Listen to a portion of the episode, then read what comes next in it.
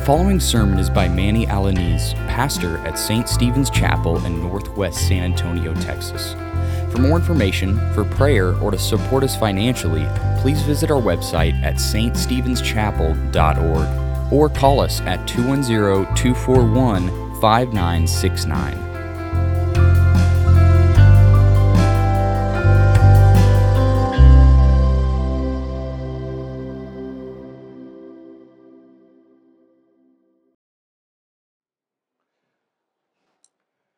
May the grace of the Lord Jesus Christ be upon you.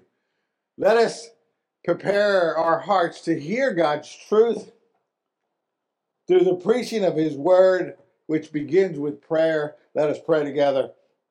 O loving Father, shine within our hearts the true light of your divine knowledge and open our eyes and our minds that we may comprehend the message of your word through Jesus Christ our Lord. We pray. Amen. Amen. Please be seated. Way back in 2001, a movie came out, uh, premiered uh, back in 2001. It was an animation adventure comedy for children and adults called Monster Inc. Monster Inc. It was a comedy and it's humorous. Uh, it is uh, about some funny looking misfit cartoons. Now, here's where it gets a little rough. These monsters, these cartoons, are demonic, demonic monsters who hide beneath beds and in closets so they can scare kids. Now, here's the storyline.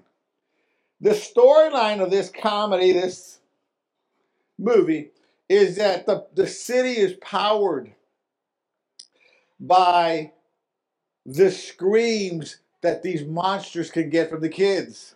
That's the comedy of the whole thing. So what the what the monsters have to do these demonic creatures have to do is go around hiding and they scare the kids so they can scream. And from those screams, they generate electricity for the for the, for the city. It's kind of funny uh, in that sense. The interesting thing is that the monsters think that the kids are toxic to them, so they try to avoid actually interacting with the kids as much as possible, other than to get them to scream. This is all done uh, in harmless comedy um, for laughs and for fun. But on the most part, there, there are many people that, that you know, many people in our society that think that the demonic spirits don't exist, don't really exist. There's something of, of uh, maybe of wives' tales, there's something that religion brings up, but they don't actually exist. They're harmless if they do exist.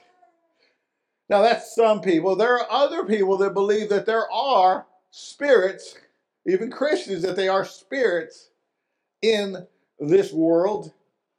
And some of those spirits are fallen or evil spirits. They're demonic spirits. But they really, even though they exist, they really don't have anything to do with us. Well, the Bible in both the New and, and, and in the Old and the New Testament make makes it emphatically and undeniably clear that spirits do exist, they're real, and that of these spirits, the evil ones are referred to as demonic. Demonic. Our passage this morning is about evil spirits, demonic spirits. Our passage this morning is a controversial, often misinterpreted text of Scripture where demonic spirits are interacting with humans. But through the grace of God, through God's intervention, he brings justice upon the world and destroys it. Destroys the world, except for a few. And we know that to be Noah and his family, Noah and the seven others. So you're going to have to bear with me. You're going to have to stay with me because we're going to have theology today. We're going to have two views of this passage.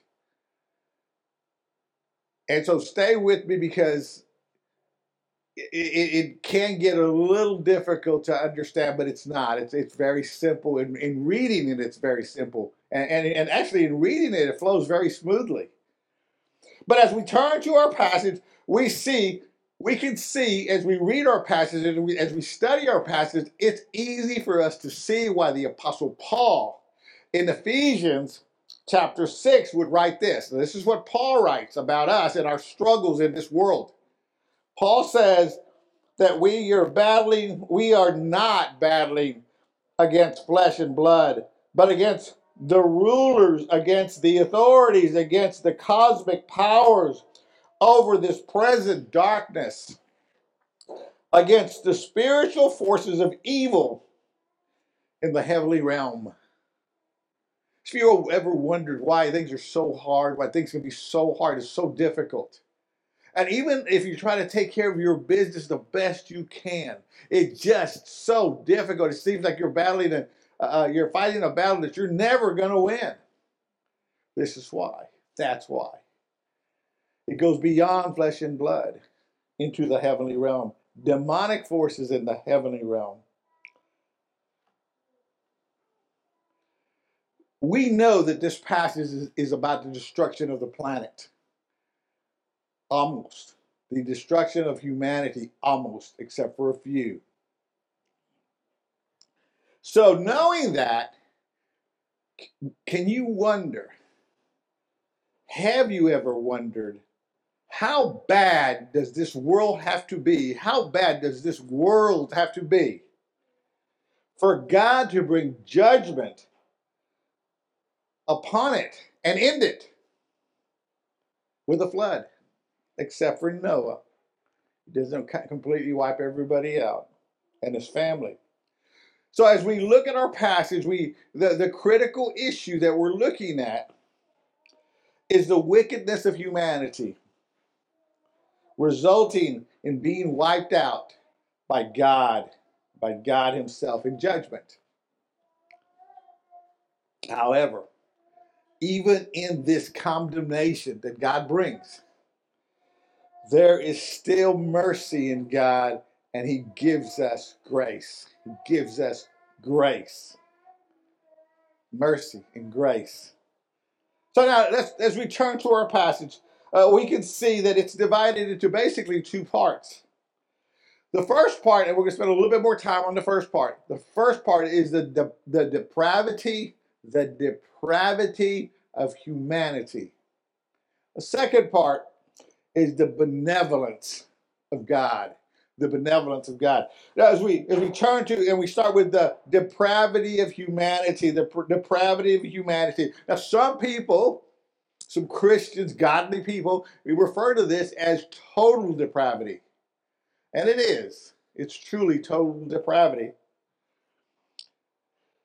This total depravity is basically basically sets the foundation for our passage today that humanity is totally depraved total depravity. Now let's talk about that. Let's let's identify and define what total depravity means.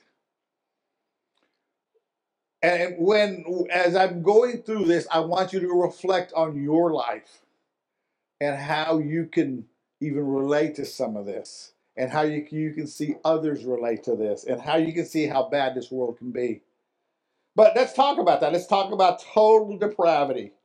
The Bible teaches us that as a result of the fall, the result of the fall of humanity in, in uh, Genesis chapter 6, every part of humanity. Every part of humanity, including a person's mind, a person's will, a person's emotions, a person's flesh, every part of a person, of a human, has been corrupted, corrupted by sin. There's nothing within a human that hasn't been corrupted by sin. What do you think about that? Is that possible? Do you think, oh, there's a way that every part of me has been corrupted by sin? But that's what the Bible teaches that we all fall short of the glory of God. That every part of us, if we're left on our own, we are corrupted by sin, by the fall we sometimes want to pat ourselves on the back and say, well, it's not that bad, man. It's not that bad. I mean, I, I know I'm not the best person in the world. I, I, I know that I'm not Mr. America, you know, but I'm okay. I'm not that bad. Well, again, we got to understand that that's what the Bible teaches. That's what God's word teaches. Uh, um, sin has affected every area of our being, every area. If if you if we know that, how do we how do we guard against that? What do we do about that? Well, sin has affected every area of our being, including who we are and what we do. It has penetrated the very core of our soul. Everything has been tainted by sin. And and I I know that I'm, it seems like I'm drilling down on this, that I'm drilling down on this, but it's scripture that drills down on this. It is, it is God's word that drills down on this. It is basically drilling down on this so we will know that we cannot save ourselves. We cannot save ourselves. We have been tainted. All our righteous acts are like filthy rags, according to Scripture, Isaiah, according to Isaiah chapter 64, verse 6. Total depravity, he acknowledges that the, the Bible teaches that sin, that be, sin, because that the Bible acknowledges and teaches that we sin because we're sinners. We sin because we're sinners and not vice versa. Does that make sense? We're not, we sin because we're sinners, not we're sinners because we sin. We are, it's embedded in us to dis, disobey God, to sin against God. Jeremiah chapter 17, verse 9 tells us that the, the a human, a person, a man, is deceitful and and depraved, deceitful and desperately wicked. Who can know him? Who can know her? All we have to do is look around at our society to know that's true. All we have to do is look around at the things that are going on in our world today, and it's true. All the things that we see in our world today that are happening, that's happened, whether it's war, whether it's violence in our neighborhood, whether it's political violence, whatever whatever it is, those are symptoms, symptoms of the bigger problem. And the bigger problem is sin. The biggest problem is sin, wickedness and sin. Even the Uvalde shooting, that's a symptom of the bigger problem, the bigger problem of that being sin. And that's what we're reading in our passage way back in Genesis chapter 6, way in the Old Testament. It's talking about even today, what's going on today. Our text, in our text, total depravity is worse than we can imagine. Okay, we think today's bad, and it is. Today is bad, but in our text, it's even worse than that. It, it, it, why is it worse? Because God's about to do away with the world. He's about to do away with the planet, the, the humanity. He's going to kill animals. He, he's going to kill creation. That's how we know that our passage is bad. Know, many of us, many of us Christians, studied Christians, have always wondered, like, why would, like, why does God do that? Like, why does God decide to recreate humanity, so to speak? Well, He doesn't recreate it. God does not start again. I mean, he doesn't create a different humanity. So we know that. But the question is, why doesn't he? I mean, it's so bad.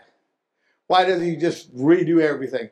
Well, the, the answer to that is because even before he created the universe, God knew how he was going to save us. God knew not just how he was going to save us, God knew who he was going to save. So that, that brings our, our, our lineage back all the way to Adam. So he doesn't destroy all of humanity. He gives grace to a chosen few. So as we look at our passage, we see we, we see that it's worse than we've ever could we could ever imagine.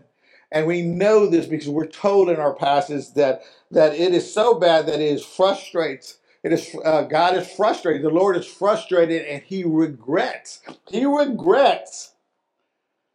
In verse five, even creating humanity, creating it, creating, uh, creating the universe. In verse 5 of our text, we are told that the Lord sees that, that the wickedness of man was so great in the earth, and that every intention of the thought and heart was only evil all the time. Like imagine that. Imagine that for a minute. God knows us. He knows our minds. He knows our hearts, and He's saying, He's saying, Golly, every single thought in every single human is evil continuously, nonstop. Every thought, every thought is evil. Continuously, not ending, not stopping. Now, so so the question then next is, and the passage answers it, okay? But the next question is, why is so why is it so evil? Why are things so bad? Why have things come to the, this point? Well, the answer to the question is in our passage. But to better understand our passage, I'm going to give us a, I'm going to give you a quick summary of how we get to our passage, okay? A quick summary of how we get to our passage. Remember, it all started with Adam and Eve. They disobeyed God. They fell from grace and the universe collapsed. That means the universe means that animals, everything collapsed because of sin.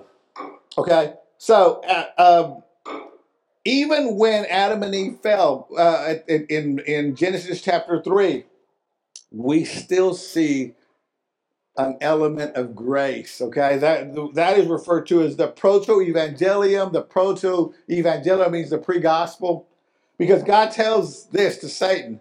He says, I will put enmity between you and the woman, and between your offspring and her offspring. He shall bruise your head, and you shall bruise his heel. That's very important to what's happening next. Where We need to remember that when he tells Satan.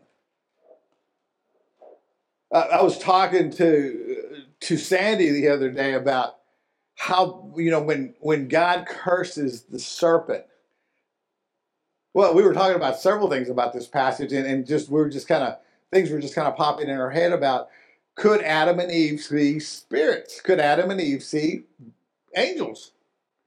Well, there's no indication that they could or could not. But then begs the question why did Satan have to disguise himself and come and come and infiltrate a, a living creature, a serpent, and one of the interesting thing about the serpent is remember, God created all of humanity, He created all the creatures good and beautiful.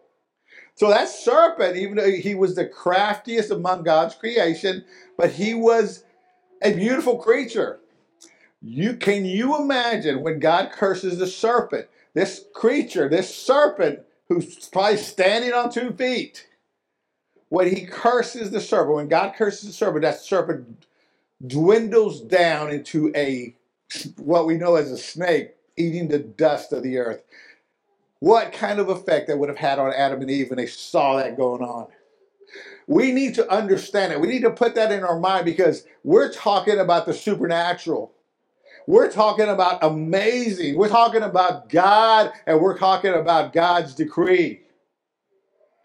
And when God curses the serpent because he allowed himself to be used by Satan, that serpent turns from whatever good and beautiful creature he may have been into a snake that crawls on the ground right before the eyes of Adam and Eve. Can you imagine what they were thinking? Knowing they too had sinned against God. But and so God curses the serpent, he curses Satan, and he tells him again, I will put enmity between you and the woman and between your offspring and her offspring. He shall bruise your head and you shall bruise his heel. Next, what happens? Well, Adam and Eve are booted out of the garden, and uh, eventually they they bear a son. Who was the son, the first son that, that they bore? Cain. Cain, they bore Cain, and then they bore another son, Abel. What happens there? Cain murders his brother Abel. Cain murders his brother Abel. So, what does God do? God curses Cain and his line, lineage, bloodline. So, what happens next? Adam and Eve bear another son. Who is that son? Seth. Seth. Hey, talk about theology. I'm bringing it now. I'm bringing it. Stay with me, okay? Don't get lost in this because it has a bearing on what's happening. They have another son named Seth. They at first think he's the one that's going to smash the serpent's head, but he, as it turns out, he was not the one. But he is the he is now in the lineage of the godly men of Adam and Seth and his bloodline. Seth's bloodline is believed to be the godly bloodline now. Stay with me. Now, this brings us to our passage today. Today, we are told that humanity, be, what did they do? They started going out and they started multiplying. Be fruitful and multiply. They started multiplying on the face of the earth. And the daughters of men began to bear children. They, they began to bear children. Now, here's where the confusion is for some, and the supreme wickedness begins its climax to, to, the total destruction of the world. In verse 2, we're told that the sons of God saw that the daughters of man were attractive, and they took as their wives any they chose. The sons of God saw the daughters of men were attractive, and they took as their wives any they chose. The sons of men took as their wives any one, any one of the women that they chose to take. In verse in this verse and verse four, this is where it speaks of the uh, of the Nephilim. The the Nephilim are a very unusual breed of people. The Nephilim are the key to why God brings judgment, the judgment of the flood to the destruction of the world. Okay? So the question is from here is is the question is at hand that we have to answer when we try to figure the when we try to break this passage down and try to figure it out. Who are the sons of God who intermarried with the daughters of men to produce the Nephilim, these unusual giants, unusual breed, unusual. They're not, they weren't the norm. Okay, so now here's where we get into the interpretation. There are a couple of interpretations that have withstood the test of time and that that theologians, biblical, biblical theologians from the Old and New Testament throughout the ages have looked at, and these are the primary two. We'll start with the, with the first view. The first view says that the that the sons of God are the are the line of Seth, are the men in the line of Seth. They're they're the godly line, so to speak. And the daughters of men and what it what it what it, what it's telling us is the ungodly line those that belong to the line of Cain those are the ungodly. What it's telling us is that the ungodly line of Cain started intermarrying the believers the godly line of Seth. They intermarried each other producing wickedness, producing uh, disgusting God, so to speak. So they started tainting each other. The, the godly line taint, uh, was tainted by the ungodly line. Are you with me so far? That pretty much has been the traditional view. But there's some linguistic problems with that view. And other theologians have, even back when it started, have, interpreted a very different way. They interpret it the way it's read, the way it flows. Okay, and that that that's basically the second view. Because in this view, when you when you read the passage, it says it says the sons sons of God. The Hebrew phrase used there is the Ben A Elohim, Ben A Elohim. That that's what it means. That the if you translate the son in our passage, that if you translate the sons of God, it, it is translated to Hebrew Ben Elohim, Ben Ha Elohim. That is only used in one other place in the entire Bible, and that's in the book of Job. And in, in the book of Job, it is referring to the angelic beings. It is referring to angels, only angels. It is also used and referred to in three passages in the New Testament. It is referred to in three passages in the New Testament. Uh, and, and each of those passages in the New Testament it is referring to Ben A Elohim as angels as well. In fact, in the New Testament, uh, in in uh, First and Second Peter, and in Jude, it refers to the Noah, the Noah passage that we're on, the flood passage. It's referring to that, and it's referring to those sons of God as being angels, demonic angels demons. So uh, again, now we have the second view. The sons of God are angels, demonic angels who are having sex, who are intermarrying human women. Now, stay with me because there, there are questions that you have that I have too that when we start looking at that interpretation.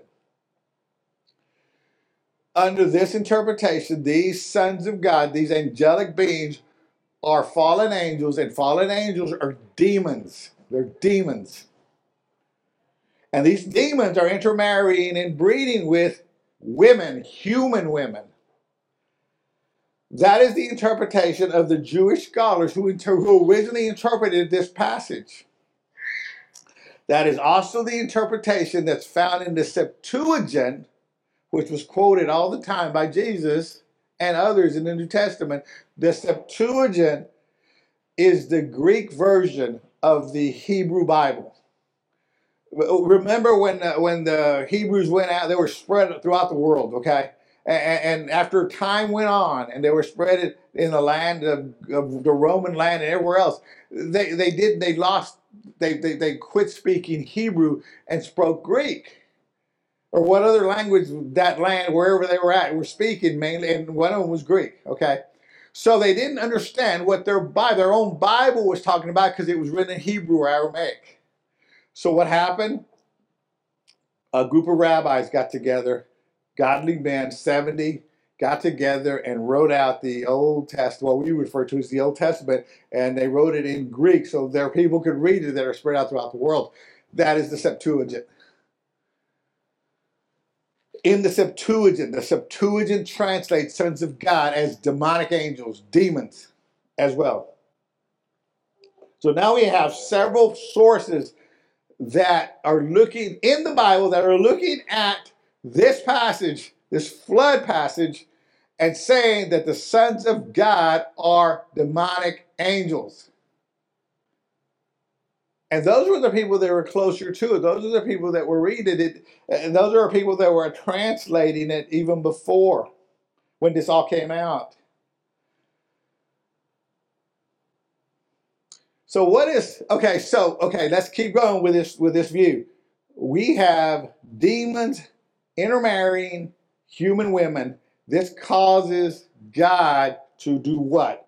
It causes the Lord to say, My spirit shall not abide in men forever, for he is flesh, and his days shall be numbered a 120 years. See, we, we ask the question like, things are bad today. Bad. And, and, and so, yeah, we, the, the, the question we just asked a few minutes ago how bad do things have to be for God to destroy the world? Well, we just got an example. We're having demon possessed children now. We're having demon possessed children being born. Now, think of what's, uh, uh, that also answers another question. This second view answers a big question. Where is Satan in all this? What happened to Satan? He's right there. Okay, what has Satan done? He's infiltrated the mind of Cain to kill his brother, and Cain goes and kills his brother, so he's got Cain. Then, in the bloodline of Seth, supposed to be the godly bloodline, he has the demons intermarrying human women to produce demon possessed humans. Guys, this is supernatural, okay? We're not used to talking like this, but that's what's there. So, so now we have okay, where is Satan and all this? Well, he's corrupted at Cain, and now he has corrupted the line of Seth. Cor- totally corrupted. So those two are all corrupted. And then the question remains how could a Messiah, how could God's Messiah be born to a demon possessed woman if the line continues? That's the question. And that's what God would say that. That's what God would say, My spirit shall not abide in man forever, for he is flesh, and his days shall be numbered. So God, what does God do? He brings judgment. He brings judgment upon humanity. And he tells us, he says that his days are numbered. It's gonna be I number the days of humanity to a hundred and twenty years. That's not how old humans become or how old human can be.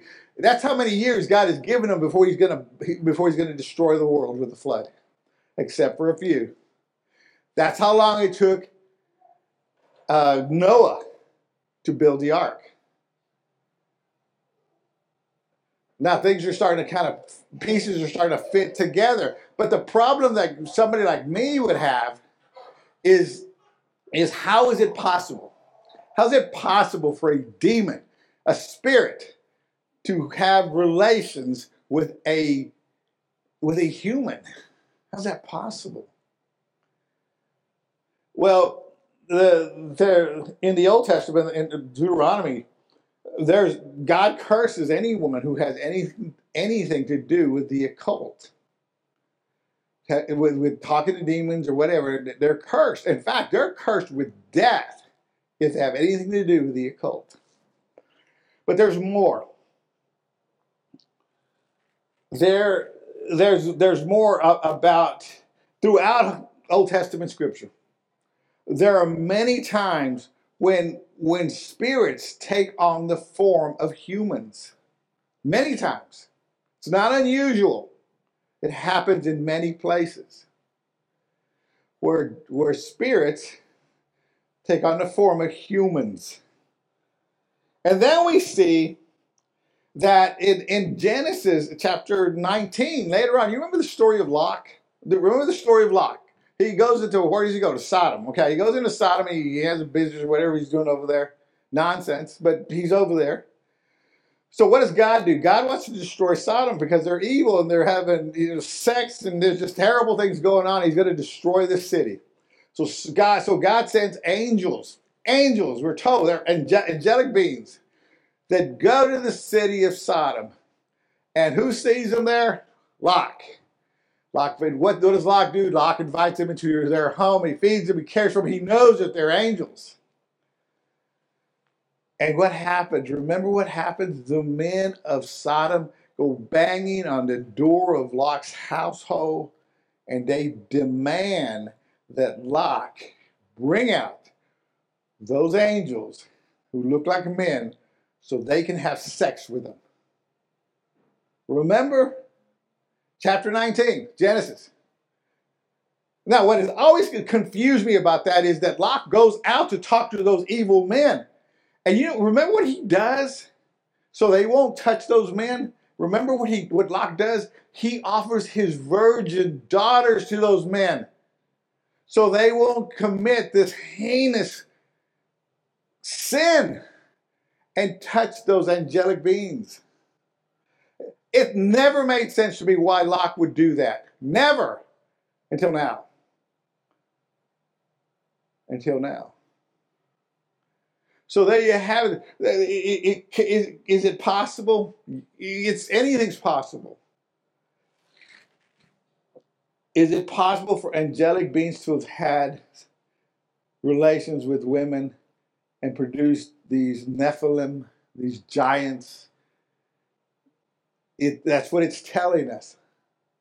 Now, we also know in the New Testament that demons, oh, by the way, when, when God curses man and destroys humanity, except for a few in the flood, he casts those demonic, the demons, into the pit until final judgment. Not all of them. And we don't know how many, but we know that many of them are cast into a pit, a pit of fire, until final judgment. Okay, so now we also know in the New Testament that demons crave humans. They crave to possess humans. And we see all types of demon possession in the New Testament. We know this because Jesus is constantly exorcising demons out of people. And one, one uh, a theologian by the name of uh, Derek Kidner wrote, the, crave, the craving of demons for the body, for the body, human body, evident is evident in the Gospels, uh, offered at least some parallel to the to this hunger of sexual experience. Uh, for whatever reason, these demonic forces have a hunger for humans. Okay. Again, we answer the question as to where Satan is, and we now know he was right there in the middle of this, causing things to collapse, causing the bloodline to, on both sides, to, to be corrupted. Satan is aware of what God said. So he tries to corrupt everything. And now, now, when now, and, and he does this in an effort to corrupt any Messiah, any seed of the woman who could finally destroy him. But what does God do? Well, in verse 7, it tells us, He says, I will blot out man I will blot out men who I created from the uh, from the face of the earth, and man and animal and creeping things and birds of the heaven, for I am sorry that I made them. That's what God's decree is. That's His judgment. How wicked can uh, does the world have to be before God brings total destruction like that? Pretty pretty corrupt, and it, and it's corrupted by demonic forces. So that brings us into the benevolence of God. Let's let's talk about the benevolence of God real fast. The, the, benevolence of God. Now, what I just went into two two major views of this passage, and you might be thinking to yourself right now, "What does it matter, Manny?" Hey, eh, okay, it's very interesting, but what does it matter to me today? Well, truth matters. Truth matters knowing and being able to interpret God's word matters. To interpret it correctly matters. And it matters because it shows us, it reveals to us the benevolence, the, the, the mercy of God, the love of God. Even those who he destroyed with the flood, he does it because he cares and loves them. So he brings perfect justice upon them and destroys them. But even in all this, we're able to see what verse for what verse 8 tells us that Noah found favor in the eyes of the Lord. Even in, in the midst of total destruction, God has mercy.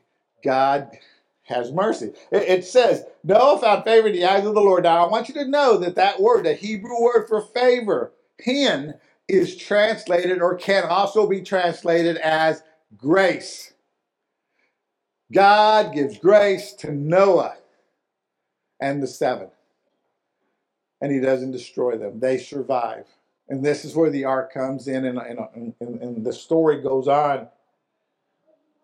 In, in, in the brevity of verse 8, it, it is extremely telling because God has just pronounced destruction on the planet. In the brevity of, of 8, it shows us the character of God, that he, get, he is perfect in his judgment, and he is a merciful God who gives grace to his chosen kingdom people. So, okay, what do you need to hear when you look at this, when you read a story like this? What do you need to hear when you see this passage? Well, you need to know, you need to hear that God is a loving God. He's loving, He's kind, and He's bestowed perfect justice on those who needed it, and He's also given grace on those He chose to give grace to. Even those who were corrupt. Because remember, everybody was corrupt. There was nothing in you that God saw that He chose to give grace to you because He saw something good in you. He thought there was nothing good. Remember, total depravity.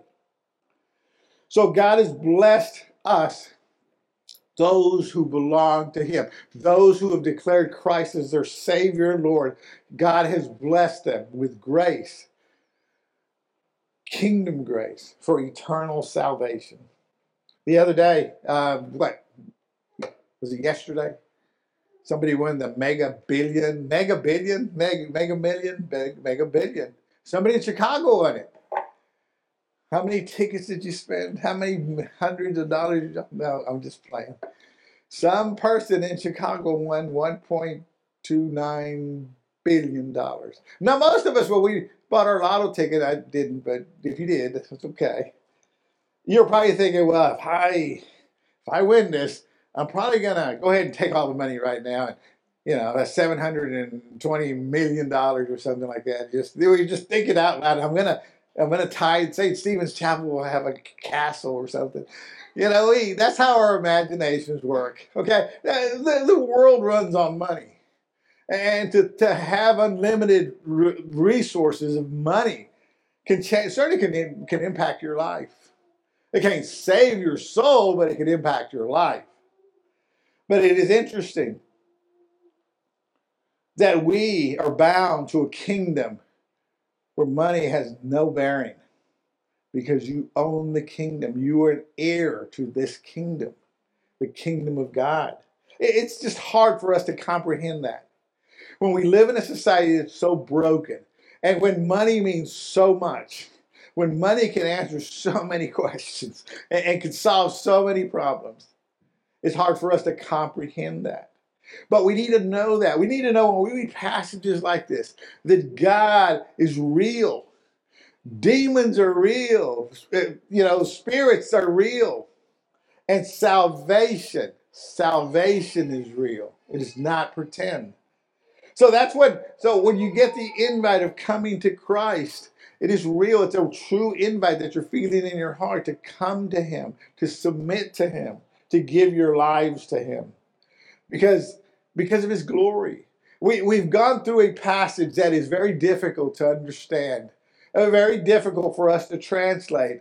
And it is hard on our souls to try to comprehend what it really means. But you got to understand that you are not up against flesh and blood. You're up against spiritual forces in the heavenly realm, evil forces in the heavenly realm. And the only way to overcome is to Jesus Christ our Lord. God. You've been listening to Manny Alaniz, pastor at St. Stephen's Chapel. For more information about our church, visit our website at ststephenschapel.org or call us at 210-241-5969. Please join us prayerfully and financially as we seek to glorify God by preaching his word and spreading the gospel of grace in boldness and selflessness.